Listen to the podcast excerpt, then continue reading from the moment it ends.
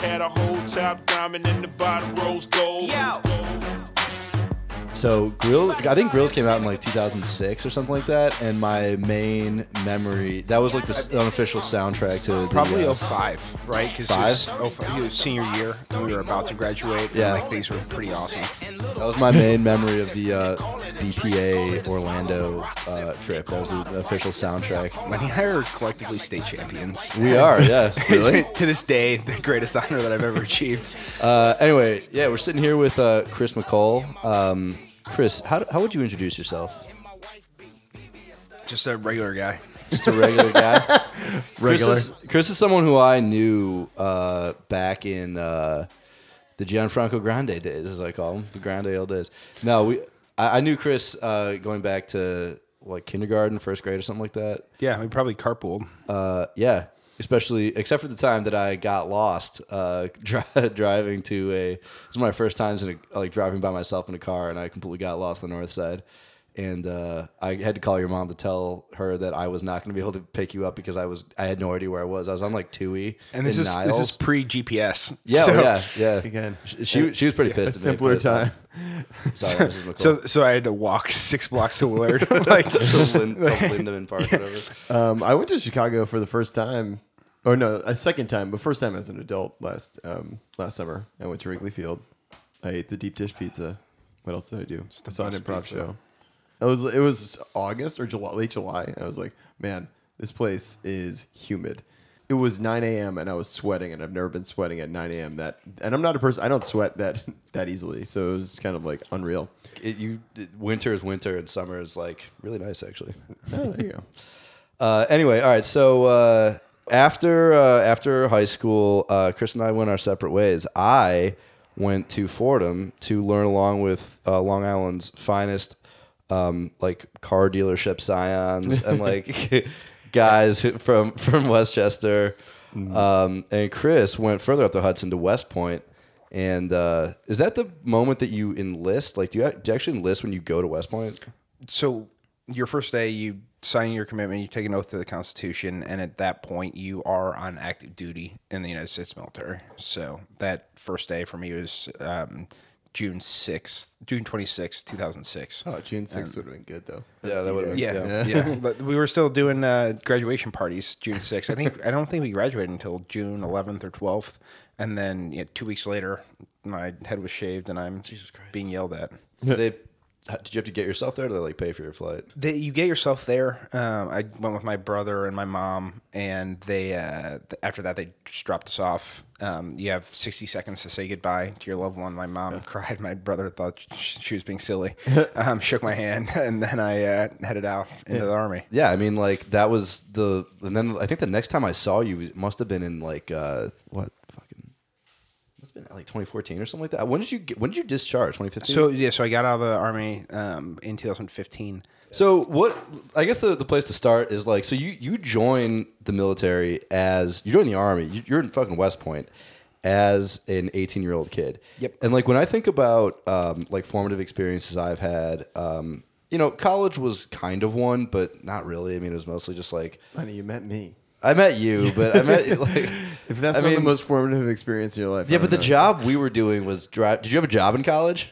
So we got paid to go to school. You get paid to go to school. We get 400 like 100, 200, 300, 400 dollars per month um, depending on what year you are. You technically get paid the same, but they take more of it out um, depending on how far along you are. Um, so you're training every just about every weekend, um, whether it's academic training or athletic training or what. Um, so you're paid, your school's paid for, so you, you basically break even. Isn't, isn't that a big thing that like a lot of guys bank the, at like military academies, particularly West Point, bank their pay, but you're not allowed to have a car until junior or senior year. But then everyone shows up junior year with like a serious whip, like Ju- so junior year after spring break, Yeah. you're allowed to have a car. and then almost got everyone's got like a brand spanking new, or is is that what a rumor I heard? Yeah, no, like it, it's it's not that's not wrong. Um, uh, it, uh, some a lot of the guys come from money too, so Yeah. um, you know it, it really depends. Um, but th- that's not um, own. So you, there's a big loan that um, the cadets get from USAA or Navy Federal Credit Union. It's basically thirty thousand dollars. They call it a career starter loan. Yeah. It's basically thirty thousand dollars at one percent interest or Yeah. something. Oh, yeah. Free Um, money. B- effectively, yes. um, and it's a safe bet for USAA because you have guaranteed paychecks for the next five years. And also, you're not going anywhere. Yeah, exactly. they know where They'll you are. find you. Yeah. Like, so there's one cadet that went missing.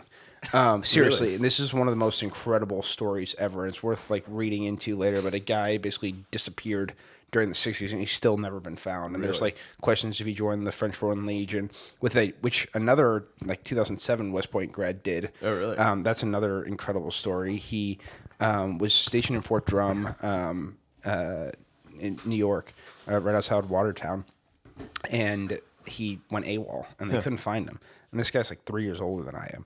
And they're like, oh, he's such a coward. He doesn't want to deploy.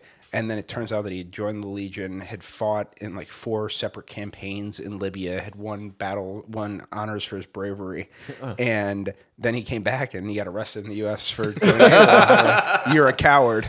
Um, so That's but- not wrong though. I mean, like if you joined this service, you got to fight in this one, right? Yeah, no, of, of course. And what he did was wrong. Um, he he had some psychological issues that he was dealing with. Um, I feel like if you join the French Foreign Legion at any point, you have to have some kind of psychological. I mean, like you have to be a little bit of a like crazy person to do it. I don't know. Part of me kind of wishes like everything goes wrong for me, so that I have to like that's the last option that I have. Hey Lenny, you're like you're pretty far low on their recruiting list. FYI. no, I mean like I would Like, I- really? Is join it at anyone any that can just join? I thought it was like, like you have to like like go through their training, but like they'll like assess anybody, and that's what's Oh, really? amazing about it. You can, yeah, you can be like needing a new identity after having been like a murderer, And they'll take- they'll take you, yeah. Are they? Do they actually do dangerous things? Yeah, they, fight fought in in Libya. Like, It's incredible. Um, have you guys ever been up there? Have you been? I actually was at West Point once. Okay. Yeah, What, I- what did you go for?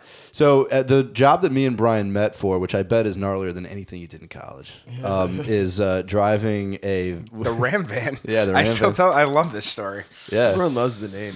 the Ram van. Yeah. And uh, yeah, no, there was a. Um, I went up to West Point one time because there was a uh, In the uh, Ram van. In a, ra- you know, I, I was driving it. I, I drove the Ram van to, to West Point. And I had to get bring like my passport and shit to get clearance.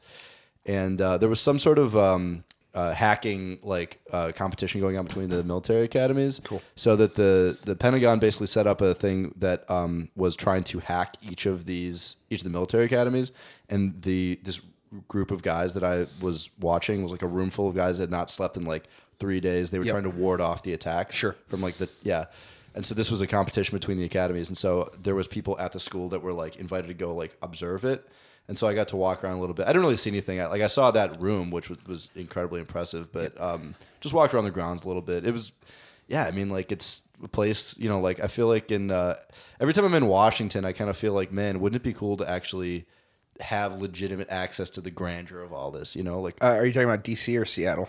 Because it's a different kind of grandeur. It's about Mount Rainier. yeah, sure. I mean, what was it like going to college there? Like, was it? I mean, it obviously probably wasn't that fun, but like, does it instill like you replace fun with purpose or like? like, what- like what is fun? You know, um, like some of the fun and funniest times that I ever had were freshman and sophomore year when you're just stuck there. Um, it was weird. Um, freshman year, you're not allowed to listen to music. You're not allowed to watch movies. Um, there, you're you we weren't supposed to be on Facebook, etc. cetera. It's very limited.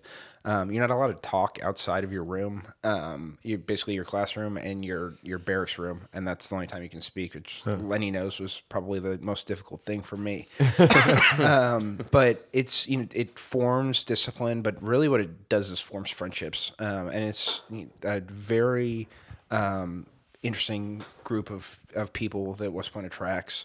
Um, there is you know, like ultimate diversity because you have people from every state because of the nomination process. You have a lot of international cadets. We had we had the first Iraqi cadet. We had um, cadets from Sri Lanka, from Ru- Rwanda.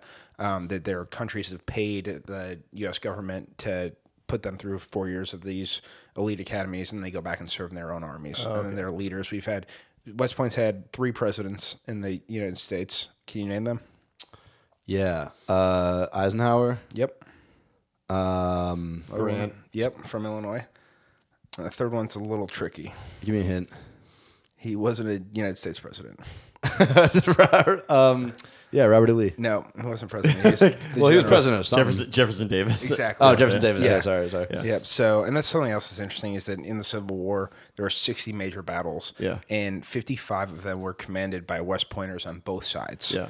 And the other five had a West Pointer on one side. So there wasn't a major battle uh, in which a uh, West Point um, commanding officer wasn't involved. It, it wasn't. It's true also that it seems like most most of the more talented are guys who were from a more strict military tradition, like Robert E. Lee, who's you know whose father was also a Revolutionary War guy and had a long already had an established legacy. I think with West Point, I think like West Point, or uh, if I know that correctly, but like it seemed like a lot of the Confederate generals were the guys who were further up in the class or high, higher ranked in the class, or the, the- Well, I- that's the that's the lore maybe, but uh, yeah. I know that Pickett was the goat in Oh, yeah, his was the- class, yeah, which yeah. means last, um, the not the, the greatest of all time, um, but he was truly last in his class. It's a it's a, that's another fun tradition that on graduation uh, morning, every uh, every um, cadet at graduating in my class was uh, 103 after starting with 1310 um, there's 103 cadets that graduated and everybody gives a dollar. So the goat um, gets ends up with basically a thousand bucks.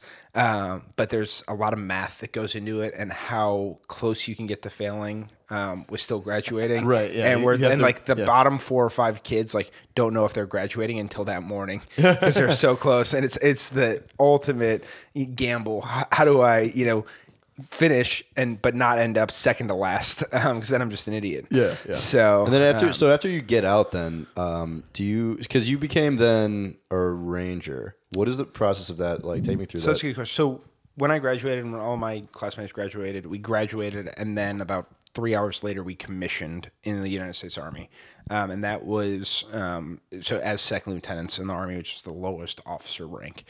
Um, and this might be a little bit out of date because they, they changed it up. This is how it worked in 2010.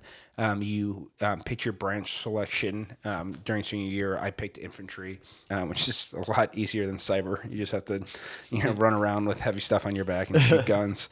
Um, after that, I did airborne school, um, where you do five jumps and you're certified with your airborne wings. And then I um, went to um, Fort um, Bragg um, to join the 82nd. I did um, uh, a pre ranger course there as preparation and went back to Fort Benning um, for ranger school. Is it? Uh, is you're part of the 82nd Airborne? Yep.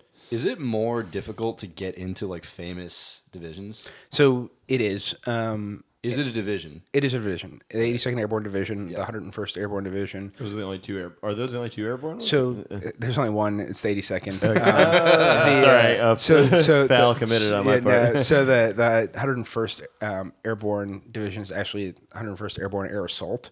So they do helicopter um, landings, etc. Um, air assault operations, and they're waiting until the last um, veteran who jumped into Normandy passes away, and then they'll officially become the 101st Air Assault Division.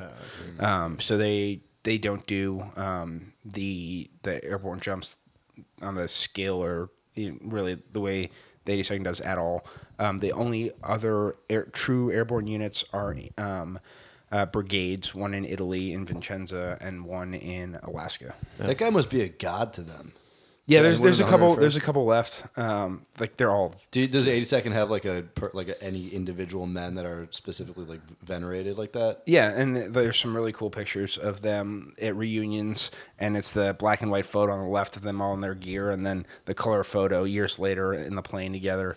Um, it's just it's th- they're absolutely incredible. They're the definition of heroes. Um, so we gotta get these guys an HBO show.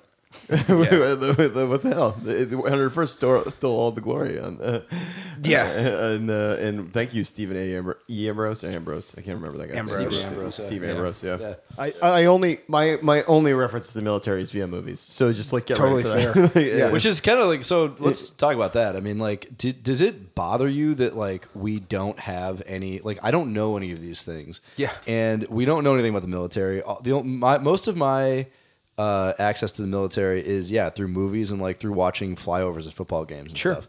And this insane like reverence, but then this insane like remove that we have. Um, like, what is your feeling on that? And like, does, is there? Do you think there's a general feeling on that remove? I think it's a huge problem, and I think that just the fact that we're talking about it, you know, is success. And if you look at where Lenny and I grew up in suburban Chicago, nobody joins the military. Um, it's it's tiny. Um, even New York City, um, especially Manhattan, um, is very you know, small. And these these you know coastal centers, the LA's, the New Yorks, the you know to an extent, um, Chicago, people don't join. They don't know somebody that's joined. We can. Lenny and I graduated with a high school class of 878 kids, and we can name everybody that joined the military from the class. It's probably less than 10 people, um, and it's it was just very um, rare to to see that. Um, it wasn't something that we talked about at school. Yeah. um, No, there was as no a career option. no. Yeah, and uh, and because of that, there's just a, an absolute ignorance. Um, and I, I think about what you know, obviously the war kind of forced um, the military into on the TV and into people's lives. But can you imagine if we hadn't fought a war and we kept, um, you know, 1970, 1990 levels of military service? It'd be it'd be even smaller. And Yeah.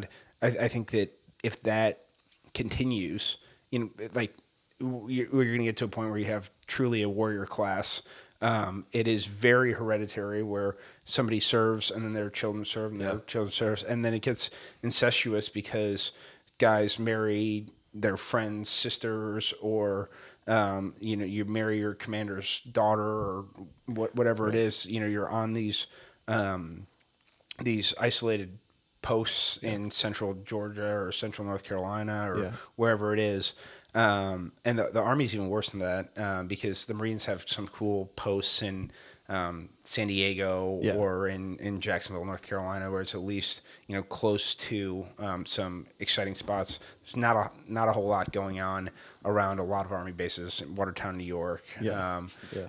Um, except like, You- like, so you're you're in like army. T- you're not civilian adjacent like you would be in Jacksonville or San Diego or right whatever. Exactly like, because there's no Yeah. you know there's no coasts or anything around there so it it really risks and, and it's something that BRAC.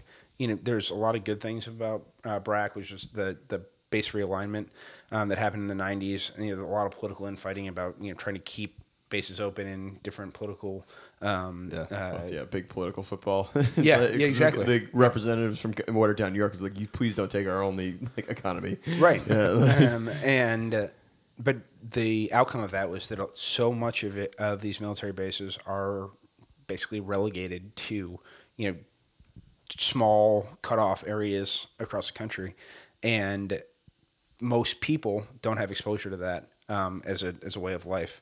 I, I had friends come down and visit me. and They're like, "Oh my gosh, this is own little city." Like people have no concept Yeah. of what it's actually like of of living on a base. I think everybody's surprised how normal it is. We have PXs and commissaries, which are just like WalMarts Yeah. and uh, grocery stores. But you know, there's another thing too is that let's say you, you take Fort Bragg, and I, and I don't know the numbers, but let's say you have 25,000 active duty soldiers. Like, if you have a wife and two kids, um, you know, plus or minus, you have 100,000 people on Yeah. that base. So most of them on the base aren't soldiers. Yeah. Um, and they have lives and a whole, you Yeah. know, social structure around that too. Yeah. So it's just, it's, it's so foreign to people. And I, I think that that is what's scary. I heard that the military, separately from what you said before, but I I heard that the military is getting more affluent in terms of the people that are actually enlisted. Really? Is that is that your experience at all? From what it wasn't like, for example, in in like Vietnam, the trope was that like the people that go are the people that can't avoid getting drafted, Sure. and now that it's not now it's not that. Now it's more like now that I think that they're probably now that there is no draft, you know, it's people that are electing to go. Uh, it makes sense to me. I mean, that is a stat that I saw. I don't know. I don't know that if it's still true or not, but it makes sense to me from the sense that like uh, it probably also selects from people that not only um, uh, are ideologically or culturally aligned with it, but people that like you know one of the big kind of questions in society right now is like who feels like they have a stake in it, who feels like they you know want to defend it. Um, you know the the idea of the police is like a politicized thing now, right? Yeah. And so the people that feel like they want to do that are probably going to be people that are more affluent.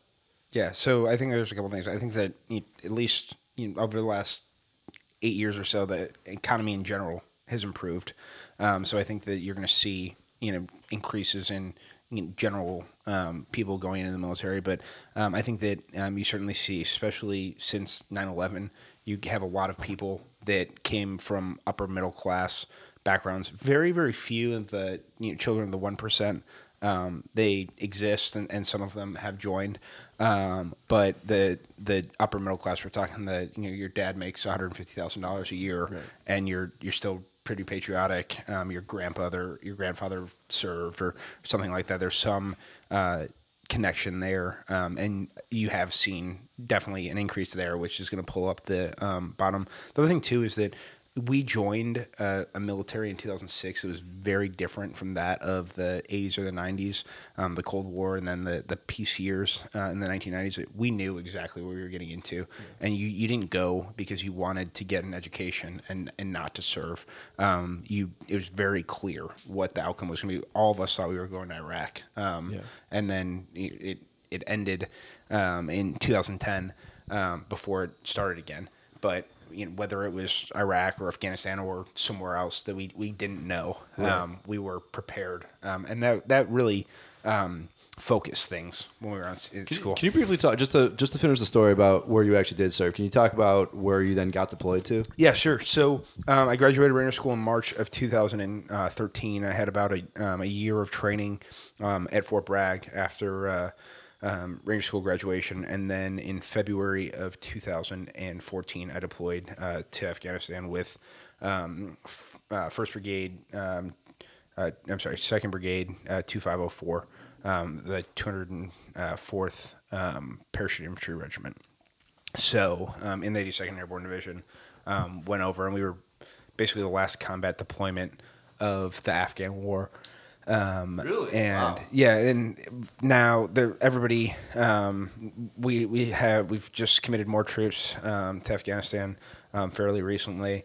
Um, it, it shows no signs of slowing or stopping, and I, I think we've learned our mistake from Iraq that if we disengage too quickly or or too fully, we uh, risk losing all of the positive things we've done on the ground. Do you want them to commit more than four thousand troops?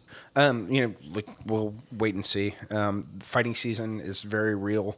It basically starts in April and ends in September, um, depending on the region. But um, by and large, that is when um, the the vast majority of the firefights happen. So we'll see. Um, I trust our generals, and I have full faith and trust in General Mattis to control that as at the at that level. So is that is that does that extend to everyone else? Absolutely, absolutely not. I think Okay. a lot of them are Yeah, idiots. Yeah. Uh, I think he's special. Okay. I think that a hundred years from now, people are going to think he's special too. Um, we have had a failure of high level military leadership, especially in Iraq, um, some in Afghanistan. Um, there's also been some incredible leaders, um, and um, I am a fan of Petraeus. I'm a big fan of Stanley McChrystal. I've gotten to meet both of them. They're just incredible military leaders, and they saved lives with what they did. Um, but the issue um, that I think is that there was never continuity of strat. There, there, there was continuity of strategy, but it wasn't executed. There's, you know, you know, the accusation we fought 13 one-year wars, um, and um, I I think it's something that we struggled with since Vietnam is how we. Um, what is political, what is military. We're phenomenal at fighting battles. We consistently win.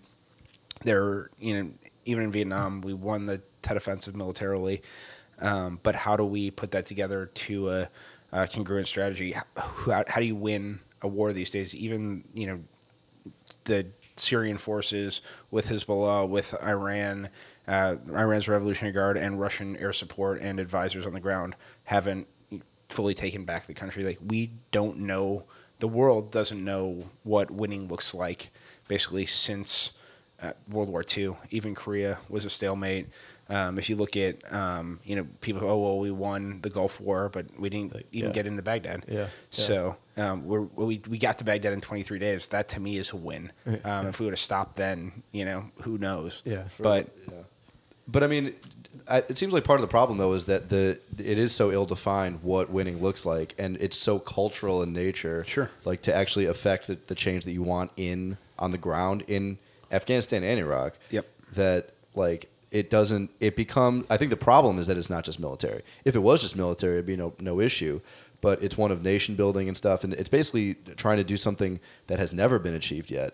So wouldn't that lead you then to say that like giving up that attempt is is the smart change of course? Giving up what attempt? Like trying to fight the war, basically. No, absolutely not. Because as soon as we stop, evil prospers, and we saw that in the 1990s. And we can say, "Oh, these were the greatest times," and they appeared to be. But what was happening? You had Al Qaeda training in Afghanistan completely um, unmolested. You had training camps sprouting up in in Somalia. You had Saddam Hussein gassing his own population um, in the Kurds and some of his uh, Shia um, rivals. Like if we disengage from the world stage, and that's something that I'm, I'm worried about going forward uh, with this administration, is that if we step back, either nobody steps in or China, Iran, Russia do. And that's what's dangerous is that I, I truly believe that we are a force for good in the world.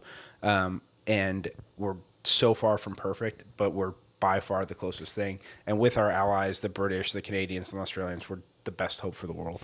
So let me ask you then kind of generalize this question a little bit because like I was reading a book about Abraham Lincoln once and it and he had the support of a lot of ex uh, Union troops because they basically wanted to see the war effort finished out and won.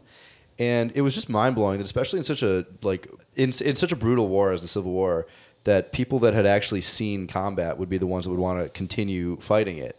And it made me start to wonder like what is the mindset of someone who has seen combat and yet wants to continue it. You've seen combat, and I now have. you're arguing for the same thing. What do you think the reason is? I think that it's, it's principles. I think that you know war is a is a nasty thing. Um, I for me, you know, I've I've been in firefights. I've seen people shot and killed. Um, the the thing that sticks with me the most, and I've talked to veteran friends, is the smell, and I, it's just incredible. It's very visceral. Um, whether it's burning flesh or whatever it is, it's it's just incredible, and it's something that I hope that the vast swaths of the population never ever have to experience.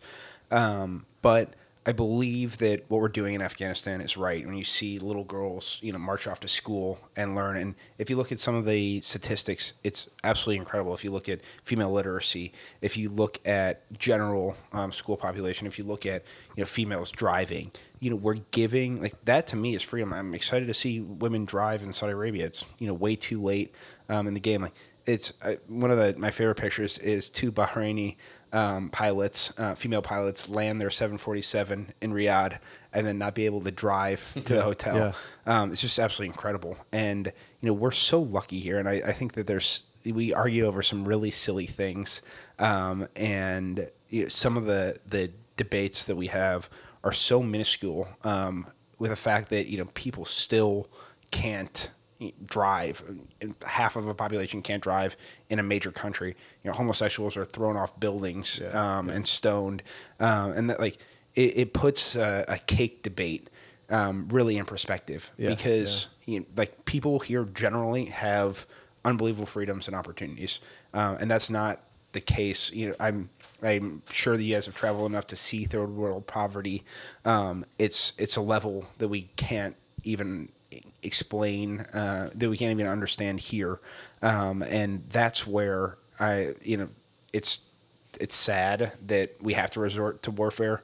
We're a, a very flawed um, species. Um, but I think that a lot of people think that, and it's basically what we were told growing up that you know we had won the Cold War, violence was over, um, and it turns out it's not. And until the Chinese, the Iranians, the Russians, and every other evil person decides that violence is over, it won't be, and you're ne- going to need good people to be willing to do it. I wouldn't necessarily. I, w- I wouldn't say the Chinese are evil. I, I mean, we could disagree about that. But I'm also well. Then I'm sorry. Well, I, don't, I don't So- think I don't think the Chinese people are evil. I don't Yeah. think the Iranian people are evil. I think Yeah. there's the vast majority of them are good. Yeah. And they care about their children and they care about prosperity. I think that their governments absolutely are. Yeah. Well, uh, so let me let me ask you this then. So you've seen, I mean, everything wrong with government. I think probably also reflects somewhat in like in bureaucracy in terms in the military, right? Like I'm sure you've seen waste, fraud, and abuse.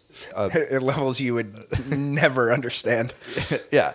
and Excellent. Makes and and, and mismanagement and bureaucracy and stuff and, and needless bureaucracy probably um, and so uh, you know it, it seems like on some level being a part of the military to any capacity would make you less sort of um, and i'm not going to call you naive but less like naively uh, subscribed to the government and like the aims of the government and stuff like that Sure. and yet uh, then on but on this massive level you do still see like a very binary divide between like our fight and the enemies that stand in the way of, of what our fight is even though our fight like changes very frequently So I think that um, uh, obviously, as a proponent of small government, that um, you know the the government that's closest is best. The government that governs least is the best. Um, that you, you have to separate military spending um, and other functions. We need to hold military leaders and politicians accountable for government spending in all um, in all cases. And I think that Republicans, especially, often give a pass to military spending the way that they would look at it if it was being spent in education or if it was being spent in social services. Um, I I think that what the army does well is you know bravery. Um, what the military does well, and I think that a lot of people are cowards, um, just generally weak and scared people, and it's very very difficult to tell somebody that they're being wasteful, that they are being um, inefficient if you're not willing to do that. Um, and that's something that I've talked to conservatives about, that I've talked to liberals about, is that you know there's no argument that you can, you can't say, well, my group isn't well represented in the military because it's a completely um, volunteer organization, and it is. And I, I've worked in major corporations. I've I've done small businesses. I've been in the military. I've been to a diverse high school and a you know a, a, a diverse in a different way military academy.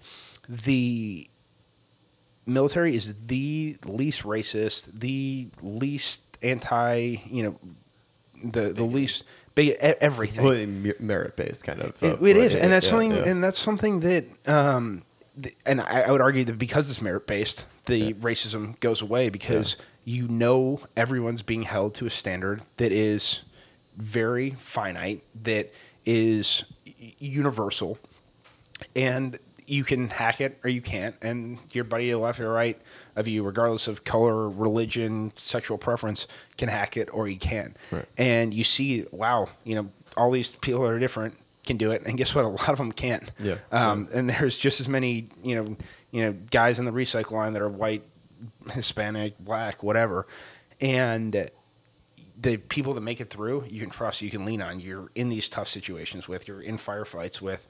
Um, and my platoon that I went to Afghanistan with was you know, wildly diverse. We had a kid from the Bronx who was my driver. We had African Americans. We had you know, born again Christians. We had everything. Um, we had a, a Muslim uh, uh, sergeant who has since graduated from Ross Business School and does investment banking. It's absolutely incredible. Um, and it, it didn't matter. Um, so I, I think that you know, that is what's what's inherently good about the military. I, I this kind of ties back in with the question too about like the divide between the civilians and the military because I always get a kick out of um, whenever I see uh, these like guides to leadership based on military principles. And it's like I'm sure that the military knows a lot about leadership, but I think that it also is built for people that have gone through a crucible of experience together or that need to go through a crucible of experience together that is just not replicable in like a business setting or like if you're trying to run an effective meeting, you know? Yeah. And the and like that's what most of us think the military is like. That's our connection with it, you know? Yeah. Um, yeah, you're, you're absolutely right. Like I, I can't like take my coworkers out um, for like three days and like bring you know three meals. Yeah, and, exactly. And, and stay sleep for, out. Like, yeah. like you got for one of those days, you have to be up for like 24 hours. yeah, and and here's like four M4s too. Like Yeah, yeah. I was just imagining some like the the people on my team carrying those. Like I, I would be terrified. um, but no, you're right, and that, that's a question that I have for you guys. Is that I think we all agree that there is a disconnect. Um, I hope that you think that that's a problem. Um, how? What are your suggestions to fix that? I mean, my my feeling on it is that it is totally a problem. I see it more from the perspective of like I think that we enter into bad policy because of it though. And but the the thing that's interesting is that the bad policy that I attribute to uh, our remoteness from the military is similar to the policy that you're advocating that we continue, you know? Like I would assume that if more people had their sons and daughters on the front line, we would be engaged in like less adventurism, for example. Sure. Um, well, that's what. Yeah, that, that's what. So you know, Chris, you can tell me why I'm wrong with this, but I've participated in national service in the lamest way possible by serving in AmeriCorps. It- which- it's very, it's very real too, and I have friends Yeah. that have done Peace Corps. yeah, Peace Corps it's and- service. But that, well, that's the thing is that I I No, you're correct. It's the lame play possible. it's the of all the ones. I mean, it goes AmeriCorps, Peace Corps, and then like the by I- leagues ahead. I've oh, had- Peace Corps is military. way cooler than AmeriCorps. Well, it was, so, Pe- I mean, you didn't see my nobody. I mean, this is not a visual medium, but the Peace Corps was higher up on the scale that like uh, that I had made with my hand. right. I've had friends that were teachers in Memphis or in Atlanta, and they're- Yeah. I think they're heroes. Yeah, yeah. it's incredible. Um, but so that's that's all well and good. But my point being is that I uh, my radical idea for solving that maybe or bridging this disconnect is doing some kind of uh, mandatory service or mandatory national service, kind of like what they do in Israel, where they have to. It's like no matter who you are, you're a U.S. citizen, you got to go do, or Israel in their case, Israeli citizen, you have to go do this, and you can pick one of those lanes. You can pick AmeriCorps, Peace Corps, or you know Army, uh, Marine Corps, Air Force, whatever it is. Right. Yeah, and um, but is that is that a horrible idea or is that I think it's I think it's terrible.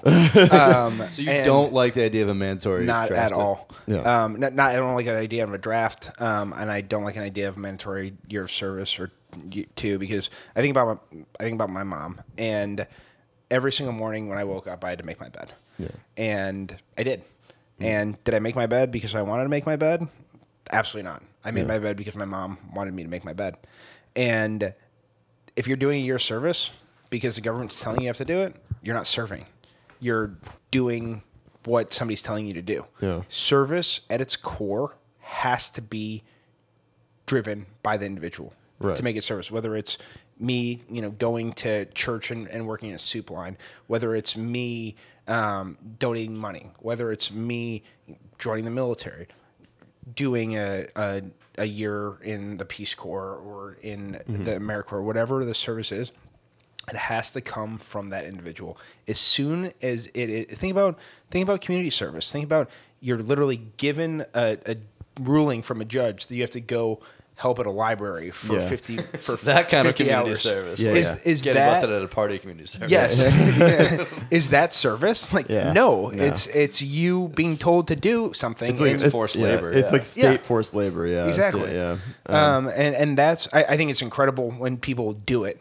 Um, and I have equal respect for people that serve in um, those capacities, just the way that I do for for doctors and nurses and some of these other you know careers that are based in service. Yeah, and I, I agree with you. I actually, I, I, there's also the argument that it's like sometimes for some people, and you can correct me if I'm wrong. Not, probably not the West Point people. Tho- those people were probably in good shape, but like for some people, the uh, troubled kids that go into the army or Marines or whatever get kind of straightened out and become like functioning Sure. so members of society. Absolutely. W- w- Had they not had that route, they would have been criminals or or, or some or something like or they would have been like sometimes they're both. they were bo- or both. Yeah. Yeah. I guess it's not a panacea. It's I, just I really heard, not. and I won't, I won't ask you to comment on this, but I heard that Fort Hood was like Fort Hood, and that like it was the site of a lot of crime because people basically ended up reconstituted, unreconstituted there. Oh, really? It, it's not specific to Fort Hood. There is crime around every military base. Um, And, oh. and in Iraq, you saw porta potties with Chicago gang signs.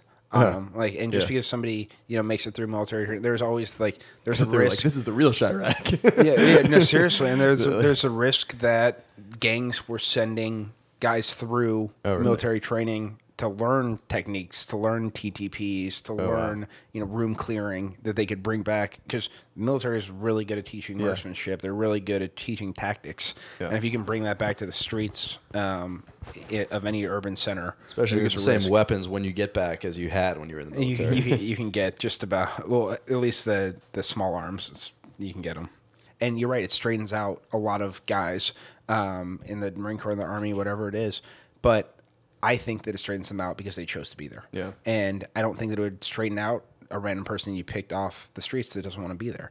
Um, the question is, how do we encourage service in our youth, in our um, high school kids? How do we get them to a point where they want to join the military, that they want to teach for America, that they want to do whatever that is, that they want to give back? Um, I, I think that's whether it's scouting, whether it's religious groups, whatever it is, it has to start earlier than a decision you make when you're 18 years old. Um, I I actually was so I had a little bit of different. I felt like the military. I was actually I was inter, very interested in military stuff, and I I I worked at a pharmacy in high school, and a Marine recruiter came, and I was like, oh yeah, and I gave I was 17, and I gave them my information, and then my like they got to my through my. I had a telephone at the house at the time again, and it went through my mom, and my mom just dissuaded it because I grew up in Westchester County. I went to private. I went to private high school, and it was the Iraq War. I'm a, a year older than you guys, so it was like the Iraq War had just started essentially, and was getting like all the news was 100 percent bad, and so she was just like, uh, "No, I don't want you to do that. It's like you you should go to school and all that stuff." And that's when I initially initially looked at the West Point thing, and I was like, "Forget it. I'll just go to Fordham and drive vans with Lenny." Um, but I guess uh, like service, I think I, to answer your question about service, I just um, so I did. I was lacking that, and then after school, I did. I went for uh, work for the Bloomberg administration. Yeah. We worked for an initiative called NYC Service, which is supposed to get more New Yorkers volunteering and participating and stuff. And I have mixed feelings about it. Um, one of the best things was though, like, or one of the more rewarding things was actually when we were. It wasn't Army, but it was National Guard, or I guess it was Army National Guard. I don't know how how the our National Guard is Yep. broken up now. Yeah, but by uh, by service. yeah, but and uh, but the Army National Guardsmen who came and part like I helped coordinate while Hurricane Sandy was going on a lot of like the volunteer efforts that were going on, and uh, the National Guardsmen were awesome. And I was like, these guys, like I had never, kn- I, I similar to I guess like there's I didn't know that there was these other options too. Like there, like I don't think there. And you described a couple routes to the military before that. I like I think that was my my gap to service or service in the uh, like was like oh okay there's just like all these different other ways that you could serve in this and the national guardsmen were awesome they were guys who were just like like one of the coolest people like anything you, they were very coordinated very smart and also like re- like easy to talk to like in a very stressful situation. They Yeah. were just kind of like like eh, yeah that's cool man. We got it. Like and I was like I'm freaking I'm you know 24 years old. And be like oh we have to get like the food to the thing. Sir. sir. And he's like all right man. Like take, take it easy. And I I think that Yeah. that is you know, part of it relates directly to what you're talking to about the civilian military divide. If you have people, because that's what it is, it's a collection of people Yeah. and, and tools, but at its core, it's people. And if you know them, and if you've like you have seen them interact in regular life, if you've seen them, you know, be normal people. Um, that's what we used to when we'd come down to New York City from West Point. People always ask what we what we did. We said we've worked for the the largest organization that that builds schools and hospitals in third world countries, and it's absolutely true. Yeah. and it completely changed the narrative. And Yeah. before you know it, NYU students want to be your friend, Yeah. and they think that it's fascinating about what you're doing and, and what could this organization be. Yeah. Um, and it's not until later when they friend you on Facebook they find out that you're actually in the army. Right. Um, but you're, you're absolutely right. And you know, most of what we were doing was building good governance, was supporting Afghan police and soldiers. The the firefights were, you know, even at their most regular, you know, never the majority of our time, and that's where you know we were doing a lot of stuff that realistically the State Department or maybe some uh, you know, U.S. Uh, AID um, or you know, some other uh, NGO could do. But at the end of the day, because of the security situation, it falls on the military. The reserves, the Army reserves, or the Yeah. Marine reserves, or the National Guard is probably you know as close as it gets to a middle ground. Yeah. and it's a really good and really natural um, transition um, point or like education point because those most of those guys are, are regular guys throughout Yeah. the week. Like, I was talking to one, he's like, "Yeah, I work at Subway." Well, yeah, that's what they were all like. they were just like, "There's like, yeah, this is actually like I work in, I worked as an EMT or something like that." Or, Oh, yeah, a lot of them are police and fire. Yeah, yeah. Um, but some of them work in. I talked to one guy who worked at Snapple and at corporate, like like the most Factorator. diverse, Yeah. the the mo yeah, um, the most diverse jobs that you can have. And then they put a uniform on the weekend. They're in the communities. Um, nowadays they're not deploying the way that they were during you know, the the surge during 07, 08, uh, and they're generally here for the communities. A lot of them join because they want to be part of disaster relief. They want to be part of um, their communities and, and help and serve. And that they're you're right. They're very accessible generally, and they're they're just like your your neighbor down the street. So to, to that to that theme, then, um, what is it like then if you're trying to get what like once you discharge then, and it's time to just like come d- go do something else. Um, there's a lot of like talk about how difficult that is, and the thing that's confusing to me is that you come from an organization that tr- trains you to a um, is, it, it seems like to me follow instructions. Like like you're you're you're there to execute things and so you're a good and like without very high motor at at that. And then also you actually have like skills that are like very per, like they pertain to everything i mean they're like problem solving skills and stuff so what is the challenge then that so many like soldiers and other military service people encounter when they're trying to transition back to civilian life Sure. So I think that's exactly everything we've talked about tonight. Um, so do you know what an armor officer does? no No. Do you know what uh, an enlisted mortarman does? you they mortar uh, drop drop, mortars mortars in, the, in a mortar Yep. um, anything else they do? Was armor tanks? uh, they Armor is tanks. and uh, they uh, shout clear and then I don't know cover their ears. yeah. um, they also fire in the hole. they, they also bring those um, to the battlefield. There's several different mortar systems that they're all trained with. They coordinate um, indirect fire with artillery, with direct fire. They have to be aware of um, different echelons of drones or aircraft flying over. The deconfliction of airspace is unbelievable, and, and, and you're trusting guys to do this that are you know young that have you know only a, a certain a, a often a, a low amount of time in the service. It's absolutely incredible.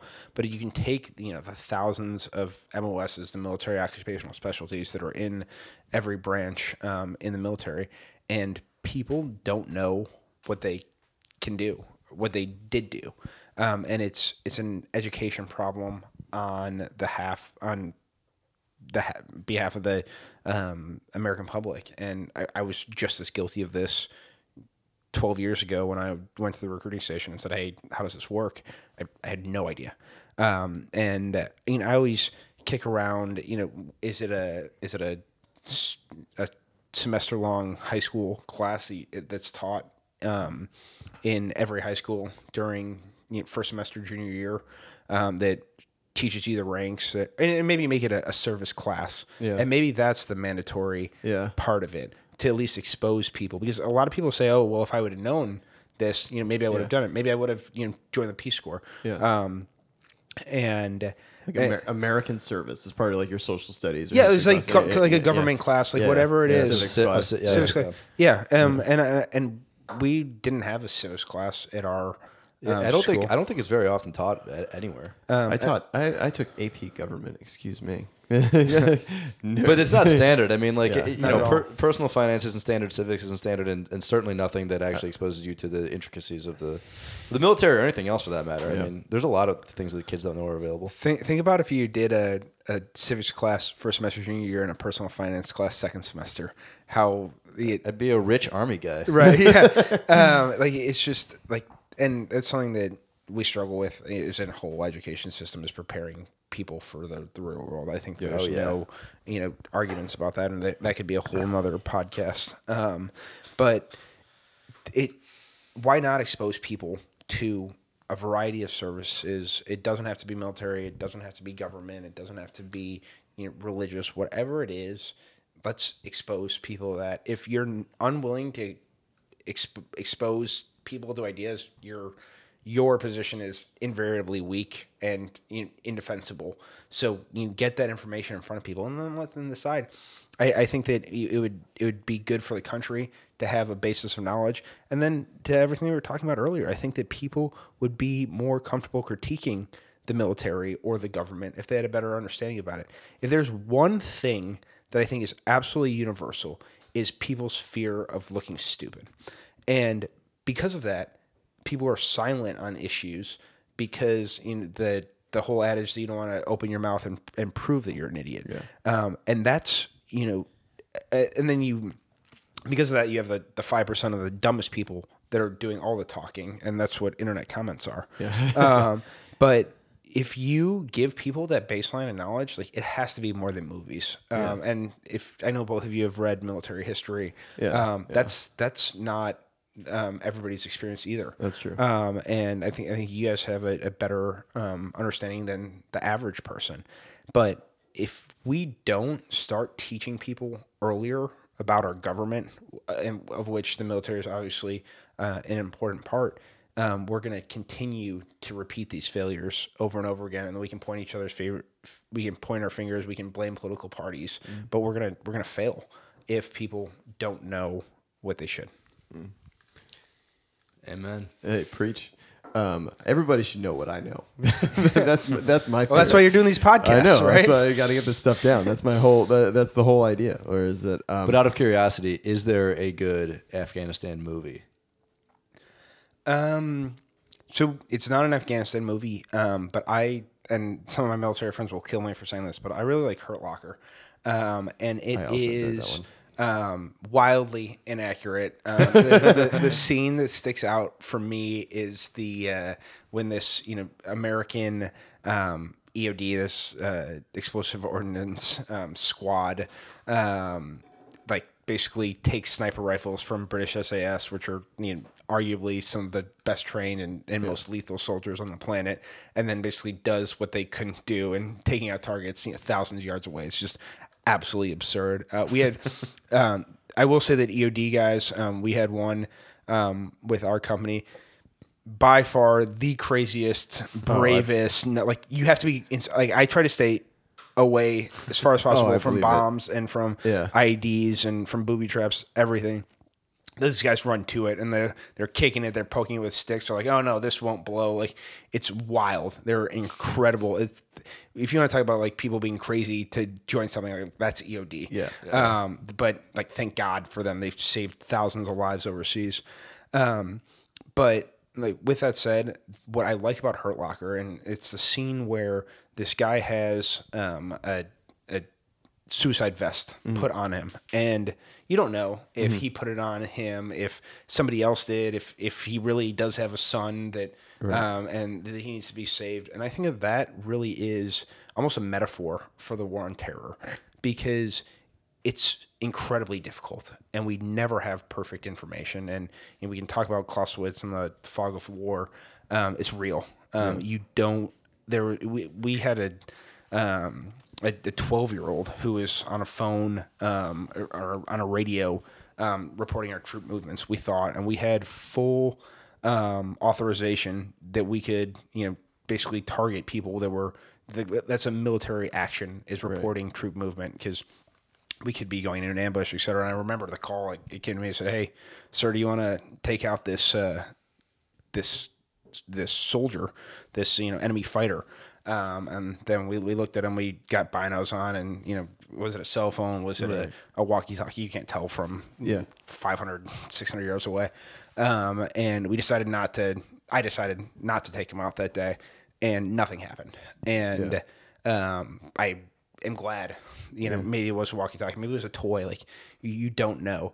Um, and things easily could have gone the other way. He could have reported our movements. We could have hit an IED and and been attacked. You know, that day and, and lost people, and then I would have had to live with that. Um, it's hard. It's really, really difficult, and you don't know what right looks like ever. Not occasionally. You you never know what it looks like. You can talk about what winning looks like. You can talk about you know what progress or success looks like. It's really hard, um, and that's where um, you have to be confident in your abilities. I was you know, infinitely confident in the men who served alongside me, um, and that um, made things easier. But I think that that movie does a good job of portraying to the public um, what psychologically it's like, um, and there's just decisions that I make now at the bank that I make in my day to day life that will never compare to life or death situations that were commonplace that were a daily event there. Do, you, do you miss it at all? Absolutely. Um, like I, um, it's living. It's it's, You've it's got to be the most relaxed person at JP Morgan Chase. You're Yeah, like, no. whatever. It's like it doesn't matter. Like it's like, look, there's been way worse days in my life. no, and, that, and that's why yeah. and that's why I get along with the veteran community Yeah. so well. There is that it's so good at keeping things in perspective. Yeah. Um, because it's at the end of the day, it's money. Yeah. Um, and nobody's gonna die. Yeah. Um, and uh, it it helps with decision making because a lot of people don't see the bigger perspective. It's not just the bank; it's you know everyday interactions, and it does do a really good job of of keeping life into perspective because it is so fleeting. yeah. All right, that's a good place to leave it. Um, Chris, thanks you so much for joining. Chris from McCall. Uh, Brian, you have something to plug, don't you? I do, but actually now, based on the like The this- gravitas of the what we're gravitas of what we talking just talked about, about, your pimp- comedy pimping show my is no im- longer- no okay. pimping my improv theater is Yeah. not a good idea. Uh, but Do it at the, the- be- do it at the beginning. I know. Right? Well, the Brooklyn Comedy Collective is coming back to Brooklyn, or is, is starting in Brooklyn. Uh, we're starting doing shows. I'll, t- I'll pimp it on the next one, but everyone go to Brooklyn, brooklyncc.com, Brooklyn Comedy Collective. Uh, and if you Brian, Brian, you're you're a real hero too. yeah, like, I want to get Chris to sign up for an improv class. I, Oh, gosh. want to get like. I think we should get. We should. We should extend it. Maybe if we got more military guys into improv, it would be like that would be a good way to get people knowing about service. You're gonna see some really, really dark sense. I know that's what I was gonna say. It could go really. It could, That could take a hard left turn at any point, or a right one. or good, or right, or Right le- left or right, yeah, or yeah, exactly. All right, we'll leave there. Chris, thanks for joining us. Absolutely. Chris. Thank you, See you guys. Uh. Guys. What it do, baby? It's the Iceman Paul Wall. I got my mouth looking something like a disco ball. I got the diamonds in the ice all hand said I might cause a cold front if I take a deep breath. My teeth gleaming like I'm chewing on aluminum foil. Smiling, showing off my diamonds, sipping on some potent oil. I put my money where my mouth is and bought a grill. 20 kids, 30 stacks, let them know I'm so for real. My motivation is them 30 pointers, VVS, the furniture in my mouthpiece simply symbolize success. right I got the wrist wear and neck this that's captivating. But it's my smile that got these on like a spectating. My mouthpiece simply certified a total package. Open up my mouth and you see more kids than a salad. My teeth are mind blowing, giving everybody chills. Call me George Foreman, cause I'm selling everybody grills. Smile for me. What you looking at? Uh, Let me see your grill. Let you see my work. Yeah, your grill. Uh, yeah, your grill. Rob the jewelry store and tell her make me a grill. She said, smile.